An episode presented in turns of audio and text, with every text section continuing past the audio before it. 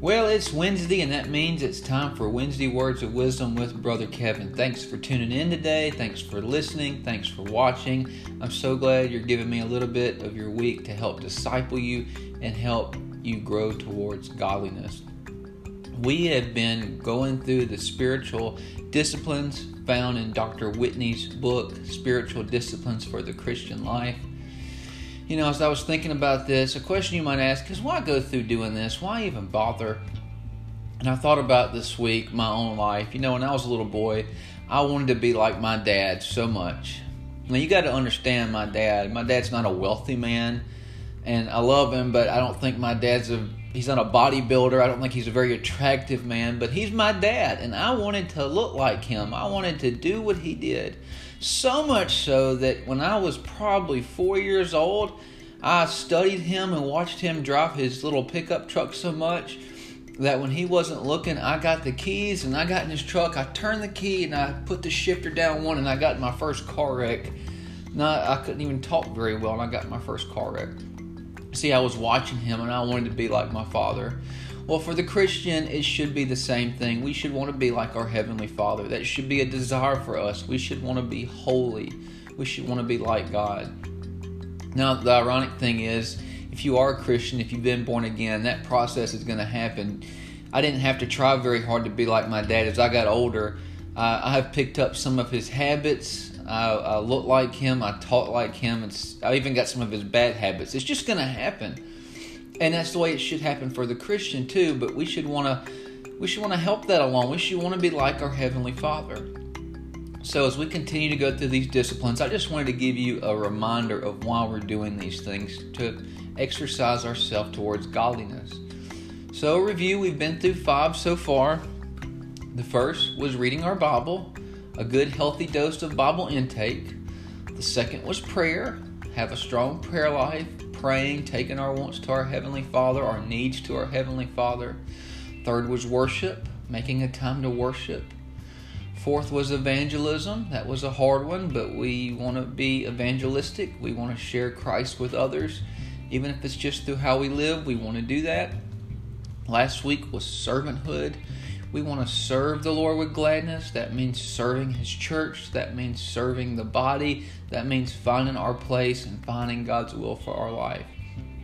Now, number six, today kind of goes along with these other ones. And number six really is not that hard to do. Even a kindergartner can do this one.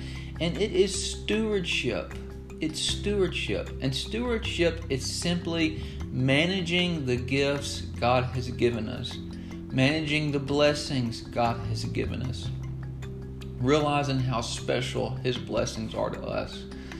Stewardship can include giving money. Stewardship can include managing time. All those sort of things it includes. So, let me give you this example. You know, when I was in high school, well, when I was a kid, I used to spend my parents' money and it wasn't no big deal at all. But when I got in high school, I got my first job, and then when I was earning my own money, I realized just how special that dollar was. And then where I would used to just spend money frivolously, now I realized how special that dollar was, and I was careful with it. I planned it. And that should be the same way we are with God's possessions and what God has blessed us with. When God gives us things, we should be careful with it. We should be wise with it. We should be thankful for it. And we should realize that it's all His. So, two things that Doctor Whitney mentions in his book specifically about stewardship. One is time and the other is money. And look, I think it's so very important that you as a Christian realize just how valuable your time is. Every single second. Every breath you take is a breath that God gives you, and you should use it wisely. He wrote in his book, he said, thousands entered eternity today that are younger than you are. And you know that people, if they could come back, they wouldn't want to have more time at jobs. They wouldn't want to make more money. They'd want to use their time wisely for other things. So listen, with the time God has given you, do it. Apply that to these first few disciplines. God's given you some time to get to know Him. God's given you some time to share with others. Use your time wisely. Just to tell you how short time is, I just want to share one one verse with you today. It's in James chapter four, verse fourteen. It says, "Whereas you do not know what will happen tomorrow, for what is your life? It is even a vapor that appears for a little time and then vanishes away." Man, life's a vapor. So love. Love like you're not going to see tomorrow. Be generous with others. Evangelize. Pray. I mean, make the most out of your life. Steward your time well. The second part of stewardship, it's not just about time, but it's about your possessions. It's about your money. And listen, we are expected to give back to God. We are.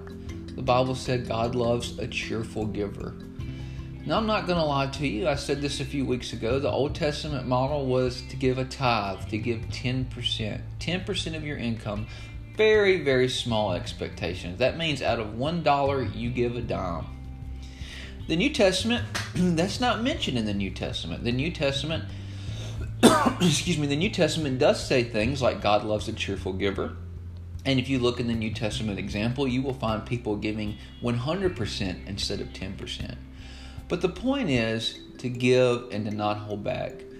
So what can you give to the Lord? What can you give to the Lord? I, I encourage you to make a plan and define what you can give and give it to the Lord. Give it to His church. Give it to a missionary. Give it back to Him. Make a commitment. And I'm telling you, you will find that God will bless you in ways you've never expected. Pray about it. Use some of those first disciplines and just say, "Lord, what would you have me give? Will you lead me to give?" I'll use an example before I get off this video. Many, many years ago, I have no idea why. I've always tried to give faithfully, but many years ago, I felt very led to, I had twenty dollars in my pocket. And it was just like God Himself was saying, "Kevin, that twenty dollars needs to go on the offering plate." And you know, it was just twenty dollars. I mean, so I said, "Okay, Lord." I mean, twenty dollars to me might be different to you, but whatever the case, I felt very, very led to give that twenty dollars. So I let go of it. Didn't think about it. You know, maybe a month went by. And one day I checked the mailbox, you know, and I really, really needed that twenty dollars because I needed some new tires on my truck. And at the time, that was going to be four hundred dollars.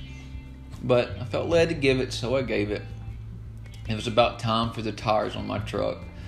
And uh, I went to the mailbox, and I got just a surprise refund from something I didn't even know.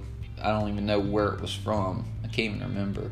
But I had a check for four hundred dollars in the mailbox. I'm not even joking. That actually happened. You see, God takes care of His children. Everything, the twenty dollars was His, the four hundred dollars was His, the time was His, the truck was His, the tires are His. So listen, stewardship is a discipline. Add it to your disciplines, and you will find that it will help you grow like like nothing else you've ever seen. It will help you be like the Father, and that's why we do these things. So just to review, starting from the beginning, we're adding every week another discipline to these: Bible intake, prayer, worship, evangelism, servanthood, and now stewardship. Use that time to add the other five, and man, it's it's a form of worship. We bring the sacrifice of praise and the sacrifice of servanthood and the sacrifice of stewardship. Love you guys. Praying for you guys. Summer's dwindling down. We don't have many more weeks. So stay cool. Stay hydrated. And I'll talk to you next week if I don't see you Sunday. Have a good one.